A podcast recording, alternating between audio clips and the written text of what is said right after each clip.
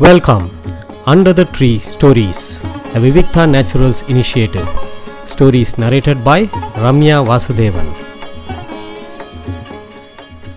நாம் வந்து எஸ் ராமகிருஷ்ணன் அவர்களுடைய ஏழு தலை நகரம் அப்படிங்கிற குழந்தைகளுக்கான நாவல் அதை தான் பார்த்துட்டு இருக்கோம் நிறைய எபிசோட் பார்த்துட்டுருக்கோம் இன்றைக்கி இன்னைக்கு நம்ம பார்க்க போகிற எபிசோடு பேர் வந்து முட்டாள் என்று தெரியாத முட்டாள் அப்படிங்கிறது தான் இந்த கதை இந்த எபிசோடோட பேர்.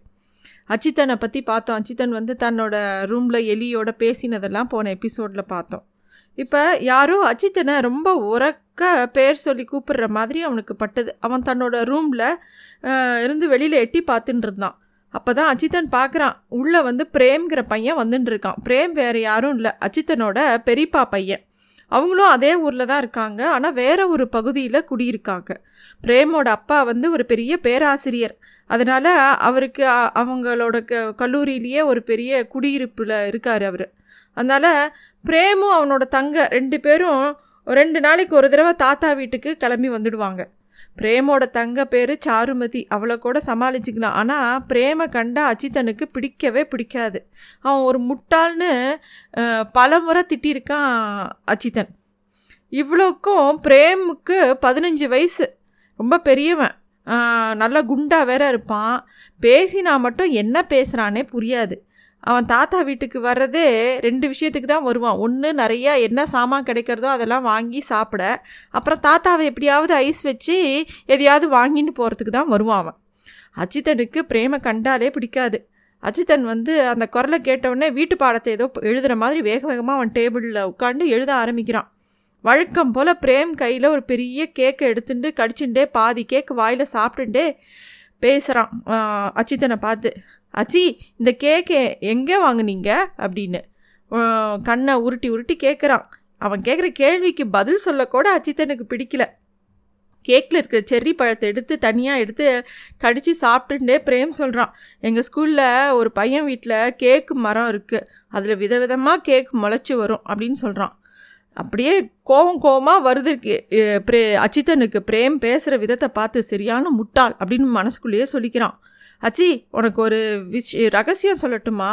நான் வீட்டில் ஒரு பூந்தொட்டியில் மண்ணுக்குள்ளே சாக்லேட்டை புதைச்சி வச்சு தினமும் தண்ணி ஊற்றிட்டு வரேன்.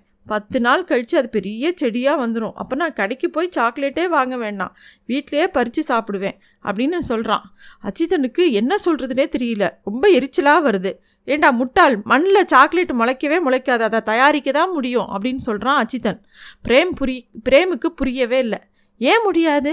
நீ டிவியில் பார்க்கலையா ஒரு சாக்லேட் மரம் வந்துச்சு நான் பார்த்துருக்கேன் அப்படின்னு சொல்கிறான் டே அது நெஜம் இல்லைடா விளம்பரம்டா அப்படின்னு சொல்லி அஜித்தன் வந்து பிரேம்கிட்ட சொல்கிறான் பிரேம் அதெல்லாம் ஏற்றுக்கிற மாதிரியே இல்லை. விளம்பரத்தில் நீ வந்து எவ்வளோ விஷயம் வருது? கார் வருது. நிஜமான ரோட்டில் அந்த கார் நம்மளும் தான் பார்க்குறோம் விளம்பரத்தை வர்ற கூல்ட்ரிங்க்ஸு நம்மளும் தான் வாங்கி சாப்பிட்றோம். அப்படி இருக்கும்போது சாக்லேட் மரம் காமிக்கும்போது அது மட்டும் இல்லாமல் இருக்குமா? உனக்கு பொறாமல் நீ தான் முட்டாள் மாதிரி பேசுகிற அப்படின்னு பிரேம் சொல்கிறான் அது மட்டும் இல்லை.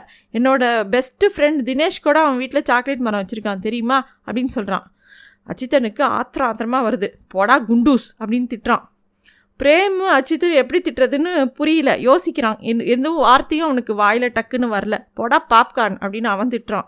அஜிதனுக்கு ஒரே சிரிப்பு வந்துடுது உடனே போடா தர்பூஸ் அப்படிங்கிறான். பிரேமுக்கு இன்னும் புதுசாக எந்த வார்த்தையும் கண்டுபிடிக்க தெரியாதனால அச்சித்தன் சொன்ன அதே வார்த்தையை வச்சு போடா தர்பூஸ்னு அவனும் திட்டிட்டு அந்த இடத்த விட்டு நகர்ந்து வெளியில் போகிறான் வெளியில் போய் அடுத்த ரூமுக்கு போகிறான் அங்கே இருந்து அங்கே ஒரு மேஜை இருக்குது அந்த மேஜையில் என்னெல்லாம் இருக்குன்னு ஒன்று ஒன்றா எடுத்து பார்க்க துவங்குறான் அவன்.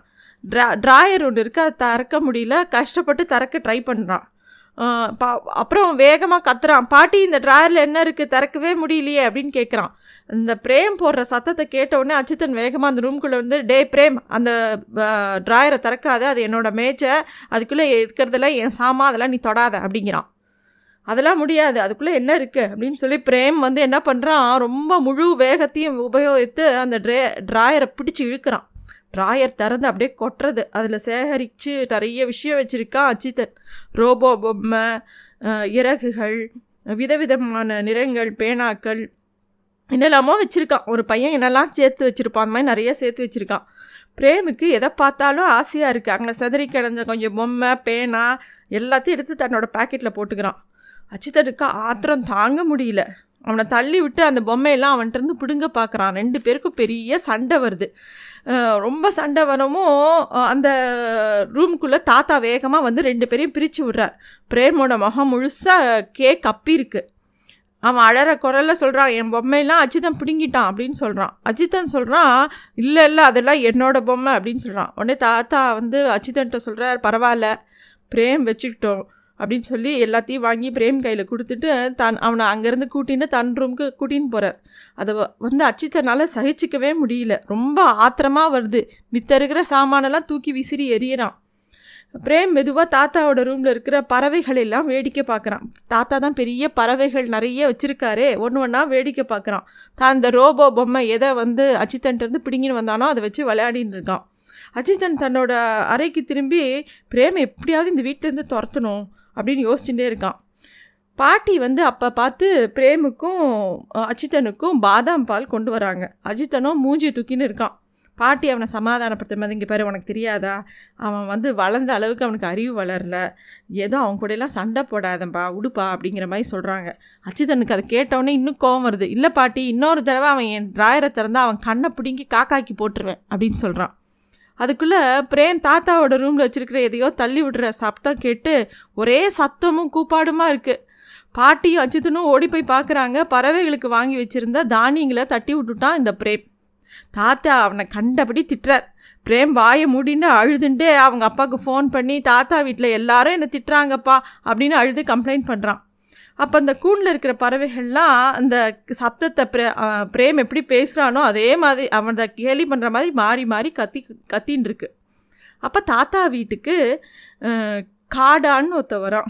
அஜித்தனோட தாத்தா அந்த காடான் வந்து ஒரு பறவையை கொண்டு வந்திருக்கான். அது ஆச்சரியத்தோட தான் முன்னாடி இருக்கிற அந்த பறவையை பார்த்துட்டுருக்கார் அந்த பறவை வந்து கிளியை விட கொஞ்சம் பெருசாகவும் மஞ்சளும் நீளமும் கலந்த சிறகுகள் இருக்கிற மாதிரியும் அழகு மட்டும் லேசான சாம்பல் கல கலர்லேயும் இருக்குது அதை உத்து பார்த்து அந்த தாத்தா வந்து இந்த காடான்ட்ட கேட்குற நீ சொல்கிறது உண்மையா? நிஜமாவே இந்த பறவைக்கு பறக்கும் பறக்கும்போது நிழல் இருக்காதா? அப்படின்னு கேட்குறார் நிழல்னா ஷேடோ ஷேடோ இருக்காதா இந்த பறவை பறக்கும்போது அப்படின்னோடனே காடான் வந்து அப்படியே ஒடுங்கி போன தன்னோட கண்களால் அப்படியே உத்து பார்த்து சொல்கிற சத்தியமாக நிழல் கிடையாது. நானே பார்த்துருக்கேன்.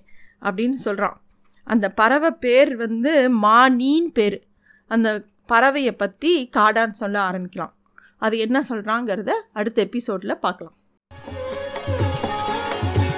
Thanks for listening to stories under the tree a Vivikta naturals initiative